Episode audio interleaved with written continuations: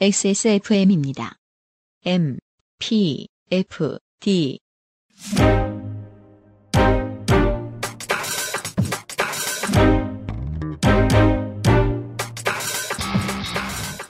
이현파입니다. 이번 주 Amplified 팟캐스트 발렌타인데이니까 누군가와 함께하는 이야기를 해야 할 텐데 그렇다면 가장 많은 사람들과 함께하는 음악 축제 이야기를 해보도록 하죠. 올해로 4반세기를 맞는 현재 지구상에서 가장 영향력 있는 음악 페스티벌 Coachella Valley Music and Arts Festival 이야기로 꾸며드리는 24년 발렌타인데이의 Amplified 팟캐스트 호스트 유승균 PD 나와주세요.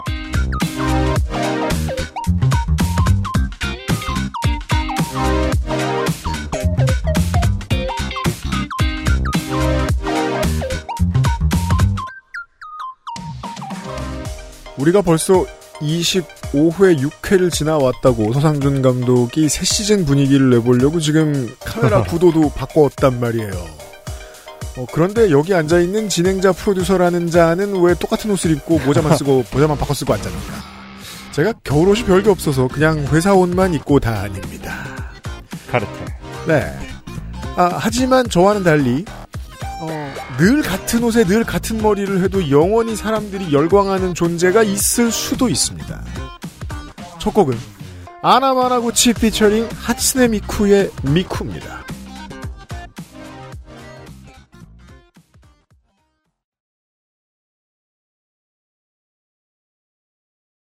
만약에 이 노래를 처음 들으셨고 하츠네 미쿠가 무엇인지 누구인지 모르신다. 무엇인지. 그러면 여러분들이 어, 도심을 휴일에 다니시다가 길에서 짧은 치마나 짧은 치마에 대파를 들고 있는 사람이 보이면 조금 무섭더라도 최소한 여러분이 알고 있는 한 가지 정도는 공유하고 있는 사람인 겁니다. 너무 무서워하실 필요 없습니다. 아나마나 구치 피처링 하츠네 미쿠의 미쿠를 들었습니다. 오늘은 하루 종일 아 하나의 페스티벌에 대한 이야기를 할 텐데 이 페스티벌에 하츠네 미쿠도 참여를 하기 때문에 그렇습니다. 그 곡을 틀었고요. 마침 올해 코첼라 라인업에 하츠네 미쿠가 있습니다. 제가 뭐 이미 20년에도 한 번 22년인가 한 번 들어갔다길래 이미 무대를 어떻게 꾸미는지는 뭐 알고 있는 매니아들도 있을 것 같긴 하고 모르시는 분들을 위해 제가 설명할 자신은 없어요. 하츠네 미쿠에 대해서. 아주 뭐 크게 얘기하면 기본적으로 tech spec은 Vocaloid 음원이고 거기에 그걸 대표하는 상징 그림 캐릭터가 있죠. 이것의 조합이 하츠네 미쿠입니다. 근데 이것이 팬과 제작자에게는 영혼이자 인격이고 문화사조죠. 실제 하는 무언가죠. 그래서 보통의 뮤지션들과 다릅니다. 기본적으로 뮤지션이 아니라고 말씀드렸잖아요. 음원과 그림이라고요. 그리고 그걸 누가 어떻게 쓰는지는 뮤지션들이 결정합니다. 그래서 전 세상의 모든 온 세상의 모든 뮤지션들에게 Linux처럼 열려 있습니다. open source 같은 느낌이네요. 예. 네. 그래서 어 Ubuntu electronica가 되는 거예요. 전 세계 어딜 가나 하츠네 미쿠를 가수로 삼아서 음악을 만들 수 있게 돼 있는 거죠.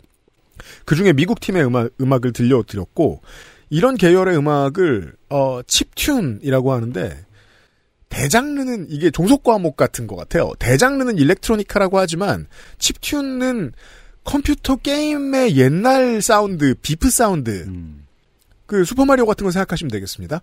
그런 옛날 슈퍼마리오. 어, 그런 데에서 착안해온 샘플들의 묶음을 가지고 음악을 만든 거라서 보통 electronica하고도 좀 다릅니다. 약간 8비트 게임.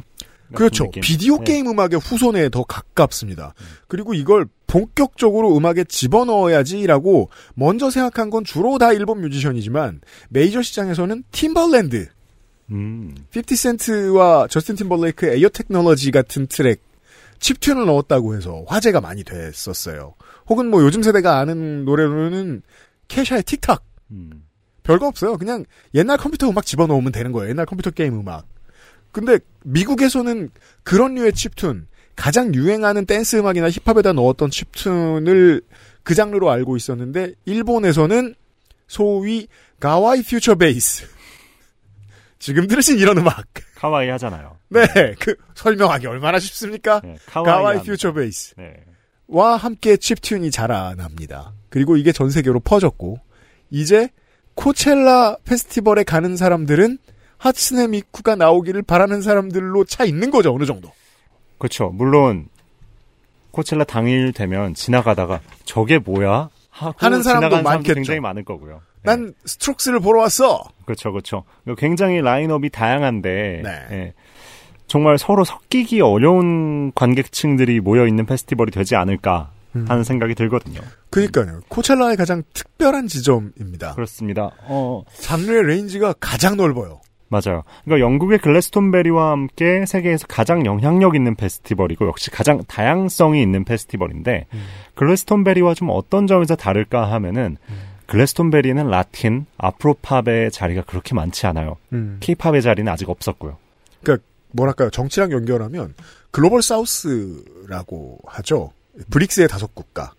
이제 점점 경제력이 커져가고 이후에 미국과 EU의 권력을 대체할 것이 분명한 국가들.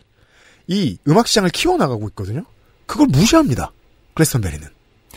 그러니까 글래스톤베리를 보면은 예를 들어서 한국 인디 뮤지션은 섭외를 해도 음. 어 케이팝은 섭외하지 않고요. 그죠. 네 그리고 레전드 록 뮤지션들의 비중이 여전히 굉장히 크고 음. 지난해만 해도 headliner가 악틱 몽키즈랑 엘튼 존이었으니까요. 음. 네.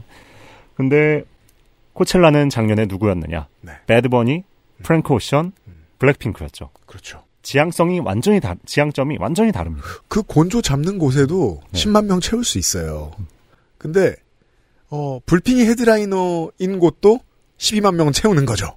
그런 게 재밌어요. 네. 다 존재할 수 있고 우리는 요즘 주로 코첼라 얘기만 많이 듣는 편입니다. 그러니까 2010년대 초반까지의 코첼라를 보면은 음. 그래도 록 페스티벌에 가까웠어요. 제가 올해가 2024년이니까 2014년 코첼라 라인업을 봤는데 네. 그때는 headliner가 아웃캐스트, 어, 뮤즈, 음. 아케이드 파이어였어요. 적당하네요. 그렇죠. 어쨌든 거물 밴드들이 셋 중에 둘이고 음. 그리고 그 바로 밑에 라인업에는 모터헤드가 적혀 있고 음. 퍼렐 윌리엄스가 있고 음. 어, 레거시가 굉장히 있는 뮤지션들이 어, 상위 에 올라 있었단 말이죠. 모터헤드는 고전적인 락의 얼굴 네. 역할을 하죠. 그런 분들의 무대도 해당이 어 그런 분들의 무대도 허용이 되었습니다. 근데 10년 동안 이렇게 바뀌었어요. 네, 굉장히 많은 변화가 있었어요. 그러니까 코첼라가 출범할 당시에는 음. 인디 페스티벌, 그렇죠. 록 페스티벌에 더 가까웠어요. 그 서던 캘리포니아의 그런지 밴드들이 모여서 뭘 하는 그렇습니다. 펄잼. 네. 펄잼 불러오면 성공이네. 5천 명은 오겠지. 이 정도의 마인드였겠죠. 실제로 펄잼에서 이 페스티벌의 역사가 시작됐죠. 네. 네, 펄잼이 이제 티켓마스터와 싸워서 음. 이제 공연장을 섭외하기가 쉽지 않았는데 음. 이 코첼라를 기획하는 회사인 골든보이스가 손을 내밀었고 네. 캘리포니아의 사막에서 공연을 하게 되면서 음. 그것이 코첼라의 시발점이 되었거든요. 어찌 보면 이 곤조 넘치는 영국 밴드들을 처음에 모시면서 페스티벌을 어디 지역에서 했다면 어, 지금 같은 발전을 하지 않았을 거라고 생각해요. 왜냐하면 에디 베더는 어, alternative 락계에서도 가장 진보적인 축에 속하고 그러니까 온건하고 진보적인 인물이거든요. 무언가를 받아들이는 문제에 대해서 거부감을 전혀 내비치지 않으려고 하는 뭐 뭐랄까요 좀 진보적인 선비 같다 그래야 되나? 그 코첼라가 추구하는 가치도 어떻게 보면 음. 가장 넓은 다양성을 받아들이면서 어, 나름의 진보성을 추구하는 것이 있지 않나 하는 생각이 들어요. 음. 어, 코첼라는 여러모로 얼리어답터 같은 페스티벌이라고도 저는 생각을 하는데 그렇게 됐어요. 다프트 펑크의 피라미드 공연 같은 경우에는 음. 훗날 EDM 뮤지션들에게 어떤 청사진이 되었다는 평가를 받고 있고 네. 어, 비욘세 같은 경우에도 이 페스티벌에서 첫 번째 여성 헤드라이너, 음. 어, 흑인 여성 headliner로서 우뚝 섰고, 네. 투팍 같은 경우에는 여기서 홀로그램으로 부활을 했잖아요. 그렇죠. 네. 이런 놀라운 순간들이 굉장히 많이 펼쳐졌, 펼쳐졌고, 페스티벌 역사상 최초로 이 공연 실황을 유튜브로 스트리밍한 곳이기도 합니다. 맞습니다. 이런 것도 지금은 그렇게 하는 곳들이 종종 있지만, 음. 그 당시에는 굉장히 파격적인 선택이었고, 그렇죠. 공연의 민주화를 이뤄냈다고도 볼 수 있는 페스티벌이거든요. 우리나라 프로야구 유튜브 올해부터 풀어요. 아, 예. 42, 40년이 한참 지나서다. 이게 역사는 그 점이 무섭죠. 어떤 걸 처음에 정해놓고 가면 DNA처럼 쉽게 못 바꾸거든요. 보통은 완전히 경직돼서 그대로 가기로 하고, 가기도 하고. 처음부터 안 그랬던 페스티벌이었던 것 같기도 합니다. KBO보다 코첼라가 더 빠르네요. 예. 지금까지는 그래 보입니다. 그래서 매년 코첼라 시즌 때마다 사람들이 미국 시차에 맞춰서 그렇죠. 네, 코첼라 유튜브 채널에 들어가서 음. 중계를 챙겨 봅니다. 그나마 한국은 다행인 게, 저, 남가주가 한국에서 일단 다 잠에서 깨어난 정도 시간, 어, 정말 괜찮아요. 그래서 아침부터 낮 시간대 네. 이때 완전 프라임 타임에 공연을 즐길 수가 있거든요. 그렇습니다. 그리고 어떤 한 사이클 공연이 끝나면은 이걸 음. 또 계속 재방송을 해줘요 그날. 그렇더라고요. 네. 예, 무슨 뉴스 채널 하듯이. 네, 이런 것도 굉장히 좋은 점이에요. 그러니까 네. 내가 놓친 공연이 있으면은 유튜브에서 바를 옮겨가지고 옮기다 보면은 음. 놓쳤던 공연도 볼 수가 있습니다. 네. 근데 코첼라가 갈수록 이런 다양한 아티스트들을 포괄하는 무대가 되었는데 이 변화에 대한 비토 여론도 좀 많이 감지되고 있긴 해요. 콘조를 원하는 사람들은 뭐, 매년 있었던 말이래요. 아, 올해가 최악이다. 음, 올해가 최악이다. 그렇죠. 아니네, 올해가 더 최악이다. 음. 뭐 일각에서는 역시 올해 코첼라는 역대 최악 중에서 최악을 찍었다 라는 음. 여론이 현지에서 존재하고요. 네.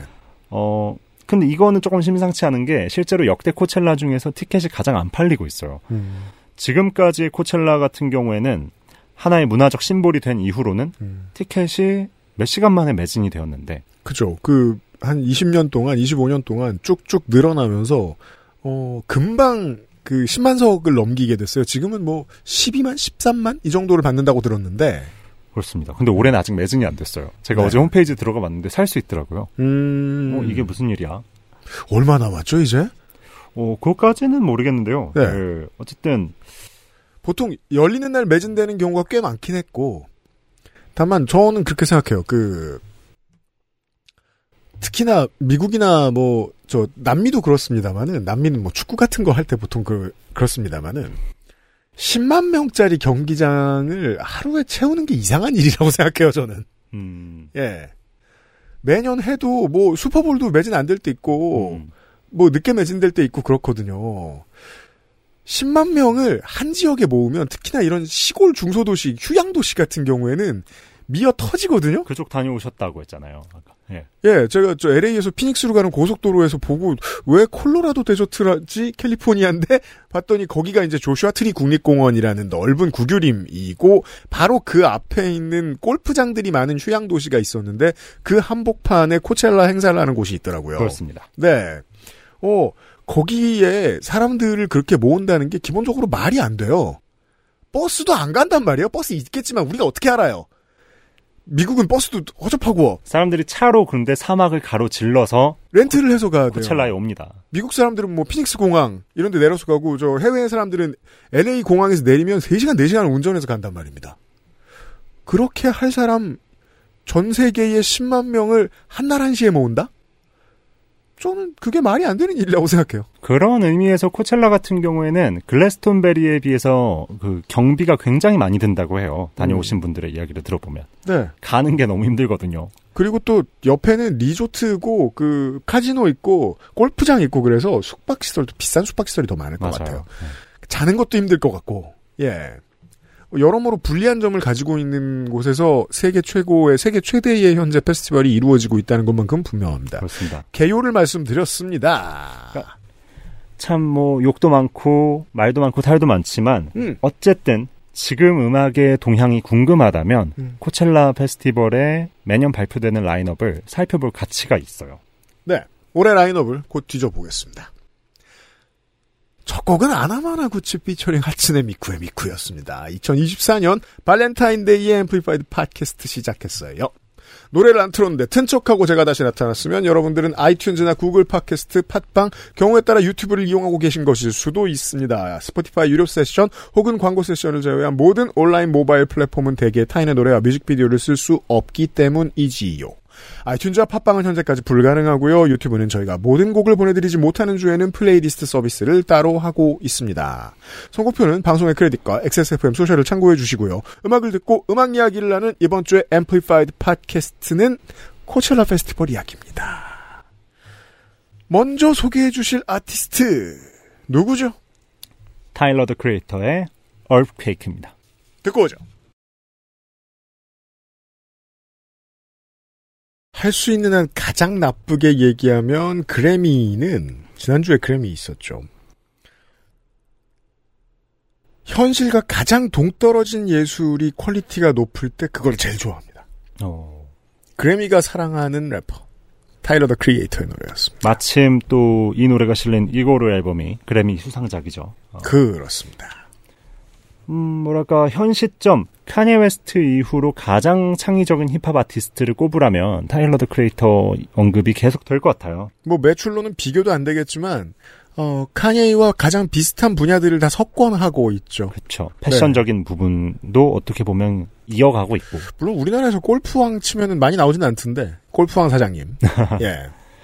어, 네. 어쨌든 타일러 더 크리에이터의 또 대표작 중 하나인 이고르의 수록곡. 음. 얼프퀘이크입니다. 얼스퀘이크가 아니고요. 네, 네. 그렇습니다. 얼프퀘이크입니다. 저 동네 발음 중 하나죠. TH가 F와 헷갈리는. 음. 음. 어, 많은 분들에게는 프랭크 오션 등과 함께 이 오드 퓨처를 지탱한 주축으로 여, 여겨지고 그렇죠. 또- 오드 퓨처로 기억하죠. 골프왕으로 생각하시는 분도 있고 음. 바퀴벌레를 먹는 뮤직비디오가 보여주듯이 괴짜스러운 이미지가 강했던 래퍼였어요. 음. 근데 2010년대 중후반을 기점으로 이제 경로를 좀 재설정하게 됩니다. 네. 더 진중한 뮤지션으로 나아가게 되죠. 음. Flower Boy 그리고 이, 이고르라는 앨범으로요. 역설을 좀 가볍고 밝게 보여주는 능력을 가지고 있습니다. 어, 릴나스 엑스의 음악에는 이렇게 적극적으로 역설이 도입되어 있지는 않은데 타일러 더 크리에이터의 어, 가장 이제 아티스트로서 눈에 띄는 특성이죠. 저게 저렇게 슬픈 이야기인데 저런 비주얼을 보여주다니 음. 같은 것. 네. 이것도 사실 뭔가 비극을 말하고 싶어서 부른 노래인데 뮤직비디오에서는 어 마리아나 때문에 불에 탄 집에서 그 불을 끄기 곤란해하는 소방관으로 대변되잖아요. 어 역설을 정말 잘 쓰는 아티스트다. 요 정도로 설명할 수 있고요. 역설. 네. 그 올해 코첼라가 어, 아니 코첼라가 늘 그랬습니다만 음. 코첼라 같은 경우에는 LGBTQ 어, LGBTQ 뮤지션들을 위한 쇼케이스 자리다 이런 네. 말이 있더라고요. 음. 근데 공교롭게도 올해 헤드라이너가 라나델레이, 라나델레이. 타일러 더 크리에이터, 음. 도자켓이잖아요. 그러네요. 그 중에 타일러와 도자는 바이섹슈얼입니다. 음. 어, 의도하지 않았다 하더라도 음. 그들이 올해 코첼라를 이끌고 있는 건 분명한데요. 네. 타일러 더 크리에이터 같은 경우에는 사실 어떤 게이 혐오적인 발언이라든가 이런 것들로 음. 뭐 입, 입국 금지 대상이 된 적도 있고 말을 아무렇게나 하죠. 그렇죠. 정말. 음. 그렇죠.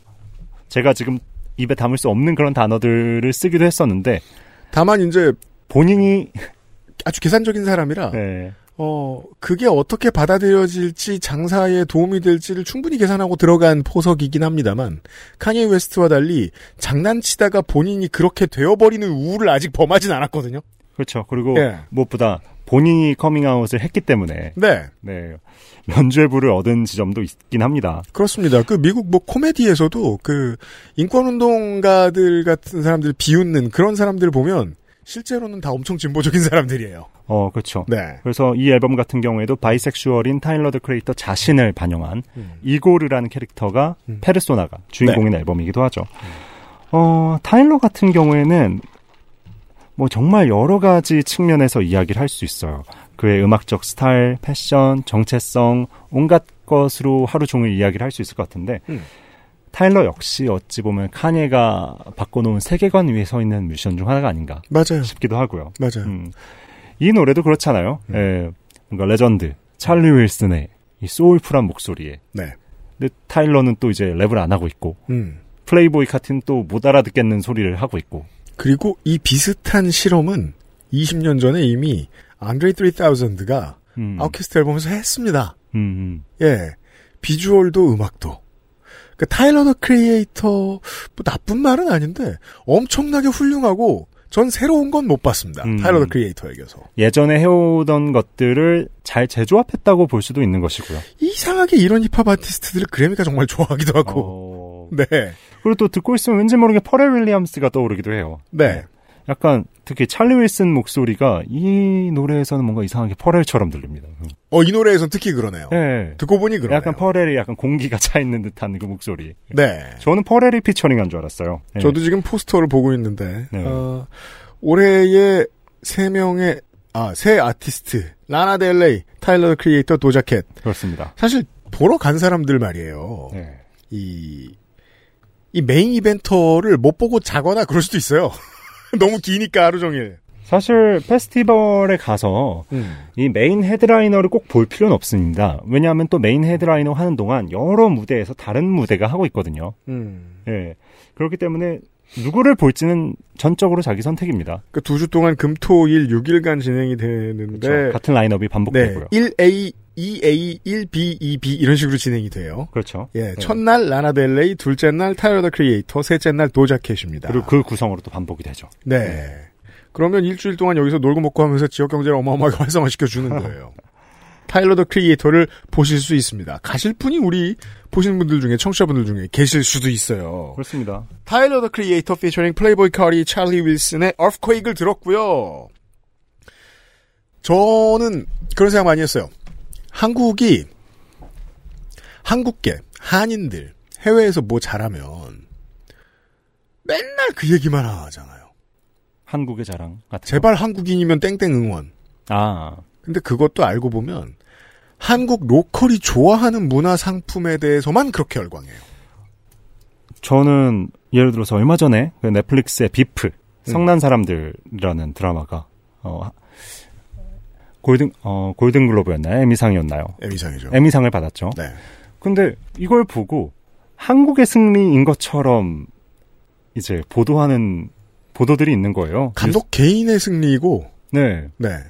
그러니까 아시아 이민자들의 감성을 다룬 건데 어, 이거 어떻게든 한국의 승리와 엮으려고 하는 것들이 보이긴 하더라고요. 뭐 그렇게 파는 거는 뭐 9시 뉴스는 그렇게 대중적으로 메시지를 바꿔내야 되니까 씹어서 다시 매겨줘야 되니까 이해는 합니다만 실제로는 드라마 비프에 대한 관심이 그렇게 높지 않아요. 아 맞아요. 왜냐하면 이해 안 되거든요. 그리고 좋아할 만한 것이 아니기도 해요. 이건 너무나 미국적인 이야기이기 때문에 저도 사실 이 작품 자체가 재미있어서 본 거였지 이민자들이 겪는 그런 공유하는 피해 의식이라든가 음. 그런 감정들을 제가 이해할 수는 없으니까요. 제가 드라마에 나온 그 설렁탕 집을 가봤어요. 아 정말요? 코리아타운에 있습니다. 근데 그냥 설렁탕이구만이라고 생각하면서 한국인이 먹어요. 맛있구만. 하지만 거기에 가끔 레스토랑 이 레스토랑에 가끔 가는 한인들 한국어도 잊혀져가는 한인들의 입장을 알 수는 없어요. 음. 우리 내가 지금 한인이라고 불렀지만 그 사람 미국 사람이니까 그렇죠. 남이라서 그런 게 아니고요. 그런 거면 그런 식으로 이해하면 되는데 한국 미디어는 일단 미디어를 제공하는 사람들도 그런 식으로 이해하는 법을 잘 몰라요. 음. 어, 애틀랜타 팔콘스의 구영회 선수는 지금 NFL에서 어, 연봉이 키커들 중에 두 번째로 높은 선수입니다. 음. 키커가 원래 좀 저연봉이긴 하지만 한국에서 보도 거의 안 되잖아요. 음. NFL이 안 팔리니까 풋볼이 안 팔리니까 패기구를 생각하면 종종 그런 생각이 듭니다. 그렇습니다. 이번 코첼라 라인업에 있습니다. 맞습니다. 그것도 두 번째 줄에 있습니다. 이게 한국의 잡지들 이런 데에서는 당연히 이제 코첼라 라인업 발표되면 이거 소개하면서 에이티즈랑 르세라핌을 얘기하게 돼 있어요. 그렇죠. 예. 그래서 패기구를 골라오신 것 같아요. 좋은 선택입니다. 맞습니다. 패기구의 노래 It Goes Like 나나나를 듣고 오겠습니다. 패기구의 It Goes Like 나나나를 들었습니다. 그렇습니다. 유럽에서 DJ로 성공하고 인정받는다. 그러면 그때부터 어, 세계에서 가장 외로운 직업을 하게 됩니다. 어, DJ는 아무래도 되게 많은 인력들과 함께 다니지 않는 편이에요. 정말 유명해져도.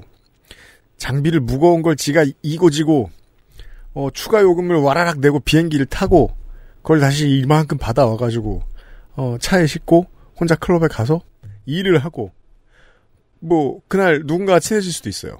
그렇지만, 내일 딴 데 가요. 어쨌든 무대에 서는 거는 나 혼자니까요. 네.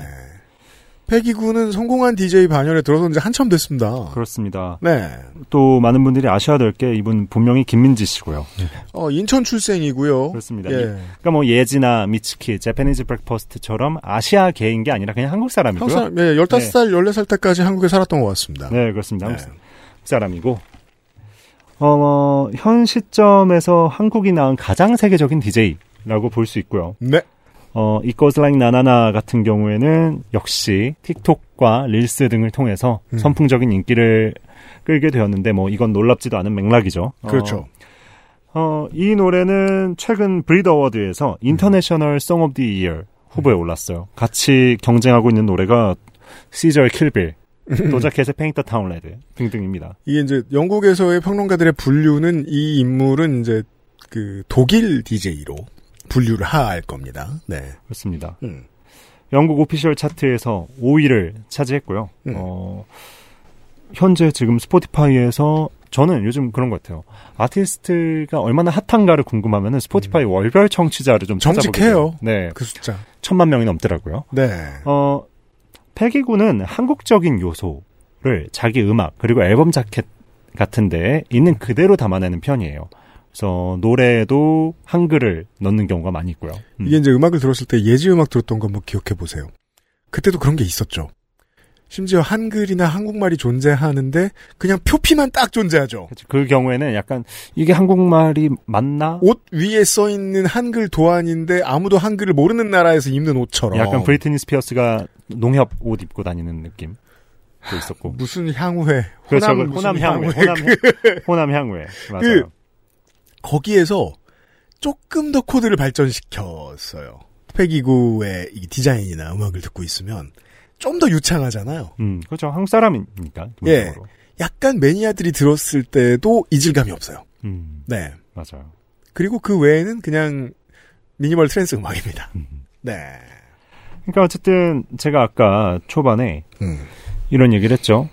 어, 아까 뭐 르세라핌 에이티즈 얘기를 하셨는데 음. 최근 몇 년간 코첼라에서 아시아 아티스트의 비중은 정말 무섭도록 높아지고 있습니다. 팔리니까 하죠. 네, 블랙핑크 같은 경우에는 headliner의 자리를 작년에 거머쥐었고 음.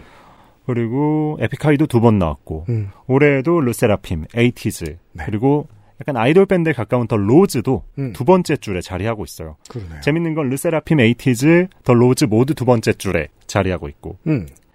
페기 구 역시 두 번째 줄에 자리하고 있습니다. 근데 보도는 잘 안 되더라고요. 제가 아까 네. 얘기했잖아요. 네. 한국인들이 해외에서 뭐만 잘, 이게 좋게 얘기하면 이래요. 해외에서 뭐만 잘하면 다들 열광한다. 안 그렇다는 거예요. 그렇게 생각할 수 있는데 안 그래요. 네, 맞아요. 네. 아예 안 그렇습니다. 그러니까 관심이 있는 분야여야 돼요. 이건 이제 방송 노동자 여러분들이 더 잘 이해해 주실 거라고 생각해요. 내가 PD고 작가야. 그래서 이렇게 잘하고 있는 한인이나 한국인이 있어, 해외에서. 한국에 들어와서 잠깐 인터뷰 따. 잘 팔릴 줄 알았어. 아무도 몰라요. 그런 경우 너무 많아요. 저는 방송가에서 일을 하면서 그걸, 그런 사례를 너무 많이 봤어요. 구영애 선수 얘기 제가 왜 했겠습니까? 패기구도 마찬가지입니다. 그냥 지나가기엔 너무 잘 나가는 아티스트예요. 너무나 거대하거든요. 특히 뭐 울트라 재팬 같은 옆 나라에서 하는 대형 페스티벌에서도 정말 세계 최고의 DJ들과 함께 헤드라이너 위치에 올랐고요. 저는 사실 눈물 날 문제인 것 같아요. 네. deep house의 DJ가 돼서 먹고 산다는 건 정말 불가능에 가까운 일입니다. 근데 그 중에서 세계에서 제일 유명한 축에 들어가는 건 진짜 말도 안 되고요. 바늘 구멍이고요. 그렇죠. 몇 년 전만 해도 어, 국내 EDM 페스티벌의 작은 무대에서 종종 볼 수 있었다고 해요. 친구들의 한국에 오긴. 오셔야 되니까 뭐, 아, 그렇죠. 뭐, 뭐 식구들 만나러. 아주 가까운 무대들에서 음. 쉽게 편안하게 볼수 있는 분이었는데 음. 어, 그 이후 수년 동안 정말 비약적인 성장을 이뤄냈고 지금 몸값으로는 한국에는 우정 출연이 아니면 못 나오는 정도라고 전 들었습니다. 얼마 전에 파티 를 이제 용산 쪽에서 음. 하셔서 나왔던 걸로 알고 있어요. 그래갖고 음. 막 팬분들하고 막 인사도 하고 그러셨던데 네. 뭐 최근에는 신곡을 레니 크라비치랑 함께 작업하고 음. 그랬었거든요. 근데 음. 왜 이렇게 똑같이 그러니까 코첼라가 해요. 음. 코첼라가 열리면은 좀 검색을 해봅니다. 우리나라 신문에서 뭐라고 보도하나. 네. 근데 바로 앞에 르세라핌 에이티즈 세계 최대 페스티벌 코첼라 진출. 끝. 네, 뭐, 더 로즈도 적혀 있고요. 근데 음. 확실히 페기 구에 대한 언급은 정말 많이 없어요. 그냥 음. 뒤쪽에 한편, 네. 한- 한편 한국 출신의 DJ 페기 구도 라인업에 음. 이름을 올렸다. 이런 식인데, 네. 왜 그럴까? 그냥 rave 문화, electronic 문화가 케이팝보다 사람들에게 친숙하지 않기 때문일까? 저는 그 문화로 해석하는 게 맞다고 생각해요. 저는 그런, 저도 그런 느낌이 들어요. 그러니까, 예를 들어 뉴스에서 소개를 하기에도, 음. 어, 한국 출신의 DJ라고 하면 디, 이걸 뭐라고 소개해야 되지? 예를 들어 싶을 수 있는 거죠. 한국 출신의 어, 유명한 뭐 세팍타크로 선수, 음. 카바디 선수 이런 사람들이 있어요. 음. 인도에서 열광하고 뭐 인도네시아에서 열광할 거 아닙니까? 근데 한국은 그 종목을 모르잖아요. 음. 그럼 보도가 안 돼요. 아시안 게임 들어올 때 잠깐 뭐 1분짜리 영상 만들, 30초짜리 영상 만들어 주든지. 저는 이 trance 음악에 대해서도 마찬가지라고 생각해요. 그러니까 케이팝에 비해서 electronic DJ라는 음. 것을 아직 미디어가 어렵게 생각하는 것 아닐까, 멀게 생각하는 거 아닐까 이런 생각도 들어요. 네. 오히려 이런 것보다 국뽕이 차오르는 건 어, 하츠네 미쿠랑 비슷한 걸 우리나라에서 만들었다고 하면 오히려 더 사람들이 많이 알까. 아, 세계 최초 개발. 예. 저는 그래서 그 국뽕의 오명을 고만 씌웠으면 좋겠어요. 한국인들도 자기들 관심 없으면 한국인이 뭘 해도 관심 없다. 저는 아쉽지만 어 모든 면에서 다 국뽕에 흥얼 그러니까 저 흥청망청하는 사람들은 아니라는 거죠. 한국 사람들이. 음, 아무튼 패기구는 딥하우스에 관심 있는 분들이 모르실 수는 없으므로 소개를 건너뛰겠습니다. 그렇습니다. 모르셨던 분들은 딥하우스에 관심 없으셨던 분들은 이런 훌륭한 DJ가 있습니다. 코첼라에서 생방을 틀어놓으시면 보실 수 있고요. 아, 그럼요. 네. 베소 플루마를 드디어 소개할 시간입니다. 베소 플루마의 엘라베일라 솔라를 듣고 오겠습니다. 작년 1월에 갑자기 스포티파이 글로벌 차트를 훅 하고 점령해버려가지고 사람들이 깜짝 놀랬더랬었습니다. 얜 누구지? 왜냐면 이 글로벌 시장에서 말이죠. 보통 아직도 그런 문법이 있단 말이에요. 미국이 허락한 스타여야 글로벌 시장으로 나간다. 라틴 스타들이. 근데 보통 미국 시장에서 성공하는 라틴 스타들은 푸에르토리코. 거긴 미국이에요. 음, 아니면 뉴멕시코나 텍사스처럼 그냥 미국. 미국 영도 아니고. 기껏해야 콜롬비아. 브라질에서도 잘 안 넘어옵니다. 이웃나라 멕시코에 거주하는 멕시코 출신 사람, 아티스트가 빌보드 핫 100 top 10에 오른 최초의 사례입니다. 역사죠. 네, 그야말로. 페소 플루마입니다. 네, 이런, 이런 음악들을 뭐, regional, regional Mexican이라고 해서 뭐, 멕시코 지역과 음. 미국 그 남서부 지역, 네, 그쪽의 장르 음악들을 좀 포괄적으로 일컫는 표현이기도 한데요. 그렇습니다.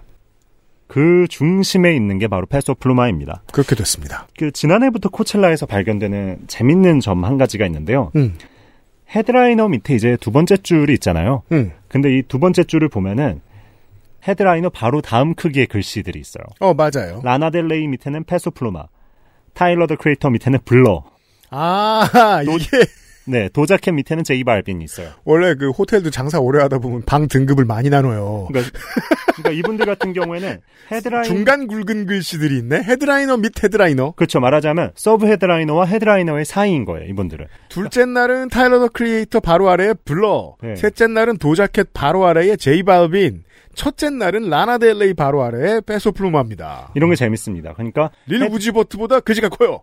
그렇습니다. 그러니까 headliner로 세워야 될 정도의 수준인데 부득이하게 이렇게 모시게 되었습니다. 약간 이런 의미거든요. 그죠, 네. 그죠. 그러니까 이런 게 재밌어요. 그러니까 예를 들어서 블러 같은 경우에는 여기 말고는 전 세계 모든 곳에서 다 headliner인데 그렇죠. 네. 블러는 곧 투어가 끝나는데 음. 네, 투어 끝난 양반들을 굳이 또 여기에 모셨습니다. 네. 근데 어쨌든 페소 플루마가 음. 얼마 전까지만 해도 아무도 모르는 사람이었어요. 정말 얼마 전까지만 해도 일용직 노동자로 일하던 친구였고 위키피디아에 문서 하나 없는 99년생입니다. 아티스트였습니다. 근데 이제는 블러랑 글씨 크기가 같아요. 그니까요. 네, 놀라운 일이 벌어졌습니다. 어, 초광속 인생 역전입니다. 네. 얼굴 보면은 젊었을 때 쌈디 같기도 하고 레이 미스테리오 아들하고도 닮았네요. 그, 아직 연예인 같아 보이지도 않아요. 음, 앳되죠. 그러니까 딱그 나이 친구처럼 보이고, 음. 근데 앳된 얼굴로만 평가할 수는 없는 게 네. 지금 이 친구가 발휘하고 있는 힘이죠. 네. 이제는 정말 푸에르토리코에 배드버니가 있다면 멕시코에는 페소플루마가 있다라고 음. 이야기를 해도 될 것 같고요. 그렇습니다. 2023년 스포티파이 결산에서도 세계에서 다섯 번째로 가장 많이 스트리밍된. 뮤지션이었어요. 네, 네. 맞아요. 그러니까 우리가 지금 멕시코 음악에 대해서 당연히 낯설 수밖에 없죠. 음. 물론 푸에르토리코도 우리에게 낯설지만 음. 멕시코 음악을 절대 무시할 수 없는 게 지금의 흐름입니다. 그 얼마 전에 음악 산업 전문 분석 업체인 루미네이트가 어떤 보고서를 발표했는데 음. 여기 따르면 지난해 멕시코 음악의 미국 내 스트리밍 건수, 음. 그러니까 여기서 말하는 스트리밍은 이제 주문형 스트리밍입니다. 네. 스포티파이나 애플뮤직 같은 219억 건이었대요. 219억 건. 근데 이 수치는 전년 대비 60%가 성장한 수치였다고 해요. 음. 더 성장할 가능성도 넘쳐나는 거고요. 음. 그럼 멕시코 음악이 어떤 분위기인데 음. 하면은 일단은 페소 플루마부터 들어보시라. 설명드리려고 이 노래를 가지고 오신 것 같습니다. 그렇습니다. 물론 페소 플루마 하나로 알 수는 없어요. 네. 또 재밌는 게 요즘 많은 멕시코 뮤지션들이 그렇더라고요. 협업 형태로 합니다. 음. 페소플루마 같은 경우는 이게 페소플루마 혼자 부른 노래가 아니라 네. 멕시코 그룹인 에슬라본 아르마노가 음. 함께한 곡이에요. 네. 네. 그리고 이 외에도 굉장히 오래된 밴드와 함께 음. 협업을 하기도 하고요. 네. 네. 이게 그래요. 이제 배드버니 말씀해 주셨으니까 배드버니 같은 슈퍼스타가 나온 맥락은 미국과 좀 더 연관이 깊습니다. 힙합이 어떻게 라틴으로 퍼져서 소비되어 왔는가. 그리고 라틴은 그 힙합을 어떻게 다른 음악으로 만들어냈고 구매력을 키워서 백업을 도와줬는가.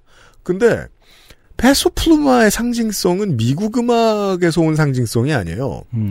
기본적으로 멕시코의 이주민들이 많이 거주하는 곳, 텍사스, 캘리포니아, 뉴멕시코 지역에서 유행하는 음악, 옛 고향의 음악, norteño죠. 음. 맞아요. 이게 이제 미국에 있으면 norteño고, 왜냐면 멕시코가 주인공이니까, 멕시코 북쪽에 있으면 norteño 아니에요. 노- 그 북쪽이잖아요. 북쪽 음악이죠. 그리고 그걸 원래 mainstream대로 옛날 가요. 우리, 우리 트로트보다 훨씬 옛날 가요. 원래 옛날 가요 하던 대로 하면 그게 regional México죠. 전통 음악. 맞아요. 그 사이에 광범위한 그 시장이 있는데 그 시장이 강해지면서 이 언어를 이해할 수 있는 라틴 남미로 다 수출되고 더 크게는 포르투갈 스페인으로 가고 일부 아프리카 국가들로 넘어가면서 219억이 완성되는 거죠. 그렇습니다. 네. 어, 그러니까 멕시코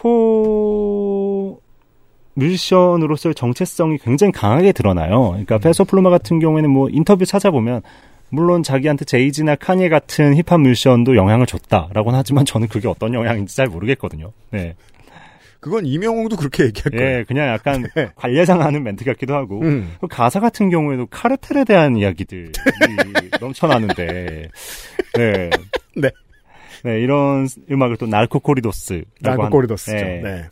멕시코 마약 카르텔에 대한 이야기를 했다가 또 이제 어떤 카르텔로부터 위협도 받고 음. 그러고 있는데, 네. 이제는 정말 카르텔도 못 건드리는 아, 가수가 돼버렸어요. 네, 뭐 위협을 받긴 했지만요. 네.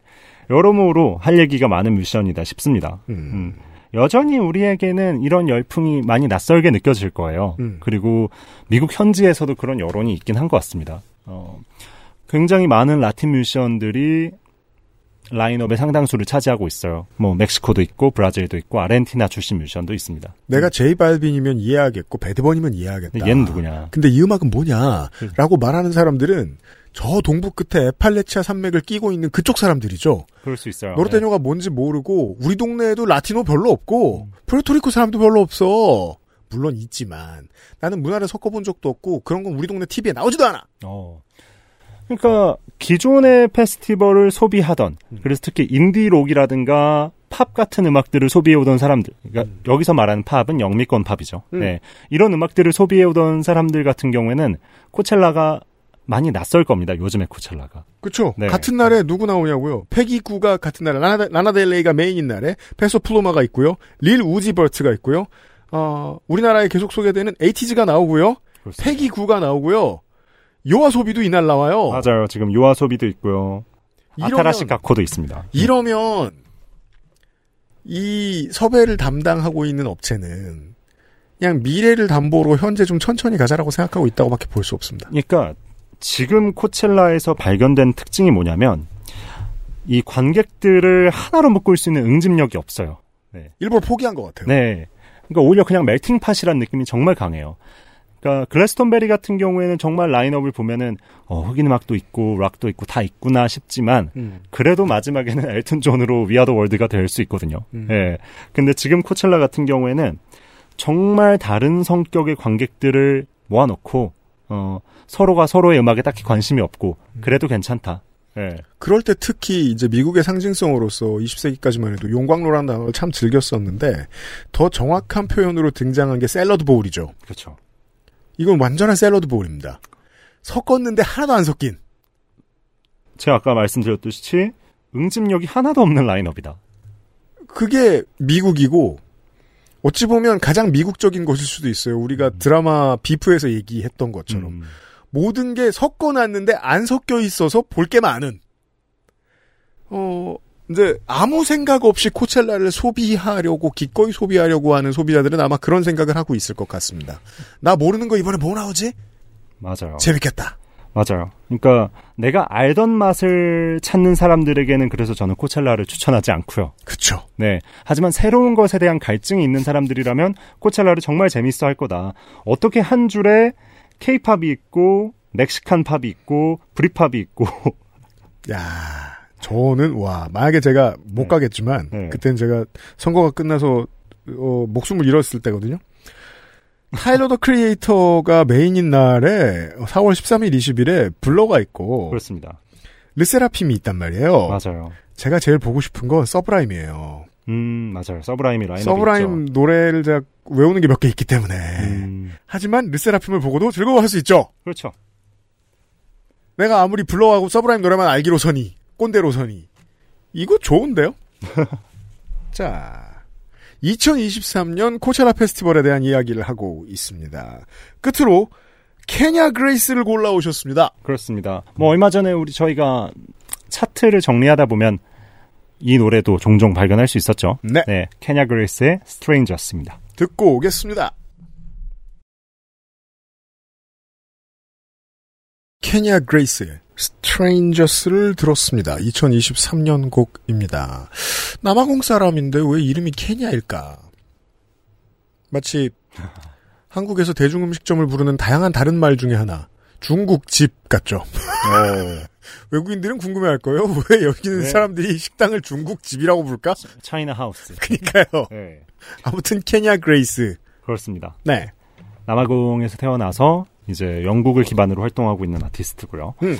팬데믹을 지나서 코첼라에서 발견되는 특징 중 하나가 이 쇼폰 플랫폼 시대의 수혜자들이 라인업의 상당수를 차지하고 있다는 거예요. 그런 것도 무슨 경론조차 없이 한 방에 오케이 해버리는 듯한 느낌이에요. 네, 그러니까 뭐 요즘 틱톡이 뜬다고? 불러와!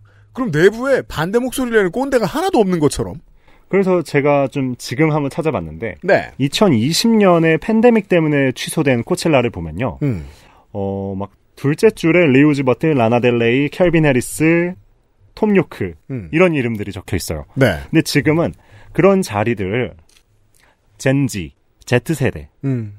새로운 팝스타들이 더 많이 차지하고 있습니다. 그러네요. 그러니까 그 몇 년 사이에 음. 그러니까 팬데믹을 겪는 그 2년 정도의 시간 동안 네. 말하자면 팝 시장에 엄청난 지각 변동이 일어- 일어났다는 증거죠. 그 미디어를 보고 시장을 관측하는 도구가 바뀌어 버린 거예요. 그렇습니다. 네. 그러니까 지난해에는 지난해 코첼라에는 뭐 플로밀리나 글로릴라 같은 아티스트가 있었고 음. 올해에는 케냐 그레이스, 뭐 음. 타일라도 있고요. 지난번에 얘기했던 네, 타일라도 있네요. 그렇습니다. 그러니까 인스타그램과 틱톡 시대가 낳은 팝스타가 음. 이미 영국 차트는 정복했고요. 음. 이제는 미국을 향해 직진하고 있습니다. 이미 그렇습니다. 핫백 차트에서는 42위 정도의 음. 순위에 랭크가 되었더라고요. 우리가 뭐 light 그러니까 그 우리나라 음악에 익숙하신 분들은 뉴진스 생각나죠. 그렇습니다. 어 Super Shy. 네, 그러니까 네. 가볍고 따뜻하게 번안된 Jersey club의 형태. 네. 게다가 또 워낙에 남아공에서 만약에 작곡을 배웠다. 그럼 이런 것부터 배우기도 합니다만 하우스부터 배우기도 합니다만. 예. 오래 단련된 아티스트예요 그렇습니다. 보니까 어릴 때부터. 맞아요. 그러니까 뉴진스가 슈퍼샤이로 드럼앤 베이스의 시대를 열어 제치는 듯 보였다면 음. 영국에는 케냐 그레이스가 있거든요. 네. 음, 어, 틱톡 viral을 통해서 알려지면서 그 노래가 이제는 시- 차트로 연결, 그 노래의 인기가 차트로 연결되는 건 전혀 놀랍지 않은 일입니다. UK 싱글 차트에서 1위를 차지했는데 네. 또 재밌는 기록이 하나 더 있는 게 케이트 부시의 Running Up That Hill 이후로는 네. 작곡가, 프로듀서, 플레이어로서 1위를 차지한 음. 첫 번째 여성 뮤지션이기도 해요. 이야. 네. 그렇군요. 자체 제작을 한 거죠. 타일러 더 크리에이터와 르세라핌과 서브라임과 블러가 나오는 그날에 네. 케냐 그레이스도 나옵니다. 그렇습니다. 근데 아직 이 친구에 대해서 알려진 게 그렇게 많진 않아요. 예. 남아공에서 태어난 영국인인데 나이가 몇 살인지도 위키피디아에도 안 나옵니다. 그래요. 네, 안 나와요. 그냥 뭐 젊어 보이긴 하고 그렇습니다. 데뷔한 지 얼마 안 되기도 했고 그렇습니다. 그 다만 이제 그 정도 그 아 저는 이거 이게 계속 보면 보면 볼수록 라인업이요? 이 청취자 여러분들은 주로 한국에 계신다고 제가 믿고 그 박람회 같은 거 언제 가십니까 주로? 여러분 직업과 관련된 걸 가실 수도 있고 아니면 투자 관련 일을 하시면은 그런 것과 관련된 걸 가실 수도 있고 하지만 어, 가장 많은 분들이 가보셨을 박람회는 아마도 아기용품 박람회랑 아기용품이요. 그거 엄청 커요. 어, 코첼라와 아기용품. 예, 애 엄마 아빠한테 코첼라죠. 아. 예. 그러니까 오만 비싸고 멋진 것들이 세일을 하거든요 거기서. 어. 그리고 더 많은 분들이 가셨을 것 같은 거는 이제 어 반려동물 박람회. 음, 예. 펫 네. 박람회. 어 최신형 고양이 화장실 같은 걸 음. 구경을 해볼 수 있거든요. 그 하나의 이름으로 묶인 되게 다양한 장르의 물건들을 구경할 수 있어서 박람회 가는 게 재밌잖아요. 음. 박람회 같은 콘서트 드물어요. 어, 근데 저는 정말 코첼라가 응집력이 없는 음악 박람회라는 네. 생각이 들거든요. 어, 네. 저는 너무 좋을 것 같아요. 네. 사실 케냐 그레이스 같은 경우에도 어, 어떻게 보면 이 친구의 취향이나 이런 걸 좀 찾아보니까 음. 역시 응집력이 좀 없습니다. 네. 네. 아무래도 아티스트에 대해서 좀 처음 그러니까 생소한 아티스트들을 듣다 보면 음. 그 아티스트가 어릴 때 뭘 들었나를 아무래도 찾아보게 됩니다. 네. 근데 어린 시절에는 엄마가 좋아하는 음악을 들었대요. 코린 베일리 래와 에리카 바두를 들었다고 하는데 네. 10대 때부터 갑자기 rave 파티에 꽂히면서 음. drum and bass 음악을 들었다고 해요. 음. 예. 어떻게 보면 그 영향들이 모두 녹아들어 있어서 예. 코첼라에도 어울리는 뮤지션이 되었습니다. 네. 그렇습니다. 어, 그 외에는 이번 코첼라에 들어가서 근데 이 3일간의 라이브를 다 볼 수 있다는 거죠. 어, 겹침이 너무 심해서요. 음. 네. 무대 간 겹침이 너무 심해서 네. 네. 아마 실제로 간 분들이 어떤 무대들을 보는 데에는 음. 확실히 한계가 있을 거고요. 네. 근데 오히려 재밌는 점이 있다면 코첼라 현지에서보다 음. 집에서 더 제대로 볼 수 있습니다. 왜냐하면 유튜브가 채, 유튜브 채널이 총 3개가 있는데 네. one, two, three 그냥 열어 놓고 왔다 갔다 하면 되거든요. 처음에 e스포츠 중계를 처음 같이 보러 갔던 우리 회사에 그 조물주가 한 명 있는데요. 원래 조물주는 단일 셀 수 없지만 우리는 존재해요. 그 조물주가 저랑 같이 보러 가서 그런 얘기를 하는 거예요. 중계가 없으니까 재미가 없다라고 하는 거예요. 실제로 우리가 TV에서 보는 현장감은 카메라 워크고 오디오고 도움을 주는 코멘테이터잖아요. 그게 빠져 있으면 즉 현장에서 보는 것에 익숙하지 않으면 처음에 처음부터 재미를 느끼기가 좀 힘들긴 하거든요. 다르게 말하면 어 TV가 이게 유튜브가 주는 박진감이 또 따로 있죠. 어, 맞아요. 그 예를 들자면은 아티스트가 공연 영상을 통해서 표현하고 싶어 하는 것. 그런 것들이 또 코첼라의 굉장히 quality 높은 영상과 함께 담겨서 오기 때문에 네.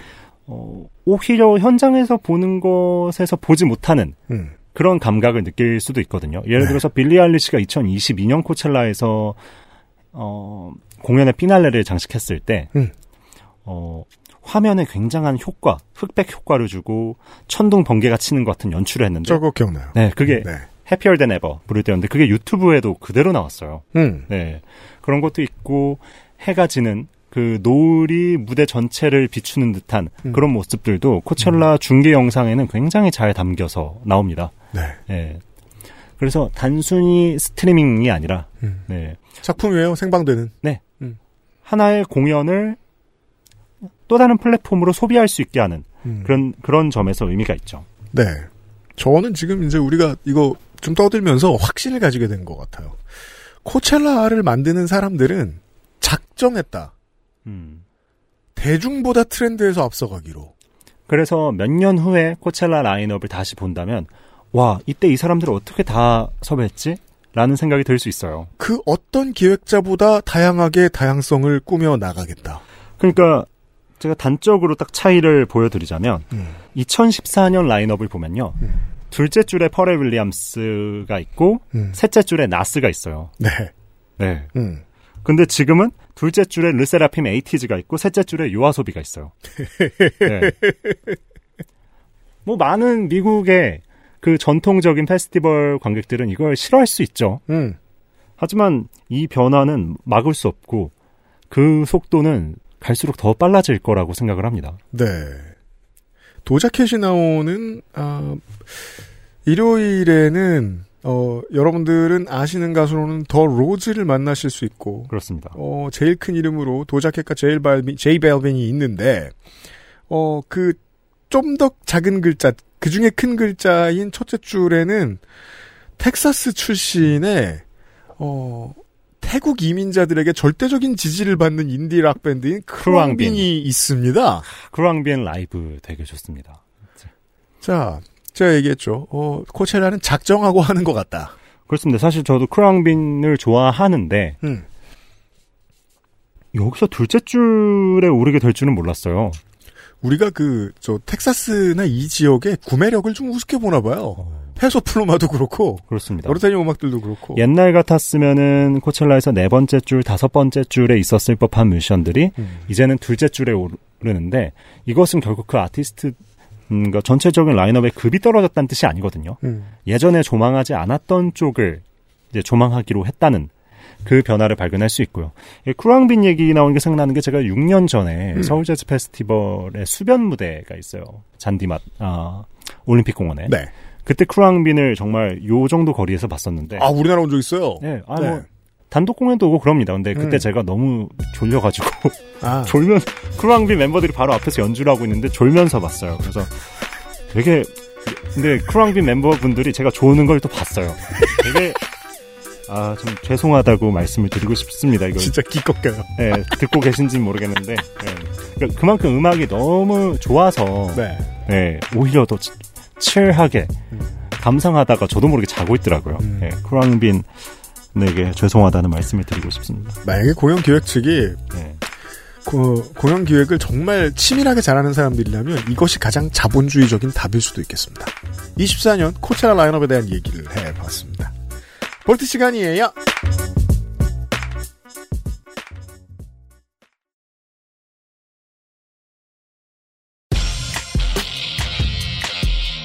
From the vault. 어, 웬일로 이렇게 옛날 노래 들고 오셨어요? 왜냐하면은 올해 코첼라와도 또 관계가 있기 때문이죠. 예. 오늘은 프롬 더 볼트에서도 코첼라 얘기가 계속됩니다. 자, 예. 코첼라 올해 라인업에요. 1일차, 2일차, 3일차 이름들이 빼곡히 적혀 있고 맨 아랫줄에 그리고 노 다웃 이렇게 써 있어요. 그렇습니다. 이거는 약 이게 걱정하지 말라는 소린지. 아, 많은 사람들이 이거 보고 노 다웃 아 그럼 앞으로 공개될 라인업도 no doubt이라는 뜻인가가 아니라 밴드 노 다웃이 나온다는 거예요. 네, 밴드 노 다웃입니다. 네. 자, 노 다웃의 노래는 Don't Speak을 일단 들어야죠. 그렇죠. 스카펑크를 팔아서 돈을 제일 많이 번 밴드는 누굴까?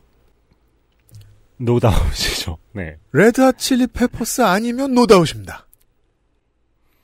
노다웃의 대표적인 히트곡. 많은 사람들은 이 한 곡만 알고 있는 Don't Speak을 들었습니다. 오래된 팬들을 위해 알려드리면 어 Just a Girl이 먼저 나왔습니다. 이 노래보다. 같은 앨범에 있는 노래이긴 컷 한데. 순서. 네. 네. 그렇죠. 어, 코첼라는 사실 레전드 밴드들의 재결합으로도 유명한 페스티벌이기도 했어요. 음. 2004년에 픽시즈가 있었고, 네. 또 2016년에 건즈 앤 로지스, 정확히는 액슬 로즈와 슬래시가 음. 있었죠. 그 두 사람이면 되니까요. 아, 그럼요. 그들이 본체니까요. 음. 근데 그때의 코첼라와 지금의 코첼라는 분명히 다릅니다. 이제는 코첼라는 좀 Instagrammable한 또 Z세대들의 잔치가 되었죠. 2020년에 사실 레이지 어게인스트 더 머신이 여기를 통해서 복귀할 예정이었지만 다 무산되고 음. 얼마 전에 완전한 해체를 선언했죠. 그랬대요. 네. 그 팬데믹에 가장 큰 손해를 본 슬픕니다. 네, 밴드 중에 하나예요. 맞아요. 음. 어쨌든 그때 록이 코첼라에서 가지고 있던 자리는 이제 라틴 팝과 Afrobeats, 케이팝이 나눠 가졌습니다. 음. 하지만 이런 시대에도 어르신들을 위한 자리는 그렇죠. 여전히 존재합니다. 굳이 투어 끝나는 Blur를 모셨고 음. Deftones와 네. Sublime이 있고요. 음. 그리고 No Doubt 역시 있습니다. 9년 만에 재결합이라고 해요. 그동안 거의 그냥 개점 휴업이었다고 합니다. 네, 그렇습니다. 네. 그웬 스테파니 아들이 한 10살 정도인가 되는데 음. 엄마 노다웃이 뭐야? 라고 물었다고 해요. 그렇죠. 왜, 왜냐면 얘기 안 해주면 부모 직업을 알 수가 없습니다. 네, 그러니까 그웬 스테파니가 엄마가 가수 그웬 스테파니라는 건 알겠지만 음. No Doubt이란 밴드로 한때 90년대를 풍미했다. 요거는 아들의 데이터에 없는 거죠. 알바 아니죠? 그렇죠. 예, 부모님 이름 검색하는 자식 없습니다. 근데 이런 걸 보고 그웬 스테파니는 어, 또 노다웃이 돌아올 때가 됐나 이런 마음이 들었을 수 있어요. 음, 그리고 그리고 코첼라가 딱 그 좋은 기점이 됐죠. 그렇습니다. 네. 게다가 그 연배, 그 연식의 아티스트들 가운데서 그나마 social friendly한 사람입니다. 그앤 스테파니. 비주얼에 대한 이해도도 높고, 그렇습니다. 예, 짧은 컨텐츠도 잘 소화할 줄 알고. 오, 원래부터 그랬어요. 90년대부터 그랬어요. 그러니까 적지 않은 나이지만 어 제가 2017년에 그랜 스테파니를 봤어요. 음. 예. 그때 어떤 기업 행사 같은 거였는데 음. 아는 형이 초대권이 생겼다고 음. 따라갔습니다. 네. 그래서 그랜 스테파니 CL 등이 나오는 공연이었는데 음. 그랜 스테파니 그냥 저한테 뭐 할러백 거리나 음. 음, 돈스픽 같은 노래로 익숙하긴 했지만 네. 무대에서 어떤 모습인지에 대해서는 생각을 별로 해본 적이 없었거든요. 음. 근데 결코 적지 않은 나이였지만 음. 무대에서 뛰는 모습이라든가 좀 자신을 연출하고 꾸미는 모습이 굉장히 인상적이었어요. 근데 그게 얼마 안 된 일이기 때문에 네. 이번 코첼라에서도 그런 멋진 순간들을 보여주지 않을까. 뭐 늙을래면 멀었습니다. 그렇습니다. 아직 괜찮아요. 네, 너무 젊어요. 네. 그, 그런지 시대의 복장이나 모습을 하고 있는 스카를 하는 밴드를 음, 오래 했잖아요. 그리고 잘 됐어요. 잘 됐죠. 네. 그런 사람이 홀로서기에 성공할 거라고 생각하기가 쉽지 않아요. 그러니까 또 다른 노선으로. 이게 One Direction 해체하고는 또 다른 얘기예요. 음, One Direction을 해체하면 그 멤버들은 그때부터 음악 커리어를 시작하는 거잖아요. 음, 근데 그웬 스테파니는 할 만큼 하고 시작한 다음에 자기 캐릭터를 새로 만들어서 더 성공했다는 게 저는 너무 충격적이었어요. 그렇습니다. 그러니까 해리 스타일스가 One Direction 활동을 하다가 봉인을 해제하고 어, 록 아이콘이 된 거랑 음. 또 이제 이미 하나의 록 아이콘인 아티스트가 네. 아예 또 다른 팝 뮤지션으로 나아가는 거는 다른 문제거든요. 그렇죠. 그렇죠. 어, 어쨌든 저는 사실 뭐 오늘 Don't Speak를 선곡했지만 노다웃에 대한 추억은 당연히 없습니다. 왜냐하면 이 노래가 95년 노래인가 그런데 저는 그때 한글을 직, 떼기 직후 정도. 아니요 저 두 살인가 세 아, 살이었어요. 떼기 전. No Doubt의 전성기 땐 너무 어렸고 음. 그리고 그웬 스테파니가 솔로 가수로 전성기를 누릴 때는 제가 팝에 그렇게 별로 관심이 없었어요. 그렇죠. 네. 네. 근데 그런 저에게도 No Doubt의 이번 재결합 공연은 굉장히 재미있는 소식이에요. 그렇습니다. 미국 현지의 Z세대 팬들한테도 음. Z세대 관객들에게도 음. 그런 소식이 아닐까 싶습니다. 네. No Doubt이라는 글자를 왜 이렇게 크게 써놨나? 아, 노인네들 못 읽을까봐 실제로 물어보는 분들이 되게 많았어요. 이거 No Doubt은 무슨 의미로 쓴 그냥 거냐? 하는 말이냐? 그냥- 그웬 스테파니냐? 아니면 그냥 coming up next, 네. no doubt 음. 이런 건가? 근데 사람들이 아 그웬 스테파니였어. 그렇죠. 다들 이렇게 뒤늦게 놀라더라고요. 레전드 노다웃이 돌아온다고 합니다. 그렇습니다. 올해 코첼라에서요. 그렇습니다. 여기까지 한 시간 내내 코첼라 이야기로 꾸며보았습니다. 하츠네 미쿠에서 그웬 스테파니까지 말이죠. 이현파 크리에이터 수고하셨습니다. 감사합니다. 여기까지 Amplified 팟캐스트였습니다. 스포티파이에서는 라이브러리에 추가, 재생 목록에 추가, 다운로드, 유튜브에서는 좋아요, 댓글, 구독 잊지 마시고요. No Doubt의 보컬 그웬 스테파니는 20대 중반의 No Doubt 활동으로 이미 널리 알려졌지만 본인의 첫 미국 빌보드 number one 싱글은 2005년에 나온 Hollaback Girl이었습니다. 이 사람이 69년생이니까 30대 중반일 때죠. 한국에서는 언제쯤 이렇게 만성하는 대기가 나올까요? 본 적은 없는데 여전히 기다리고 있습니다. 끝! XSFM입니다. M, P, F, D,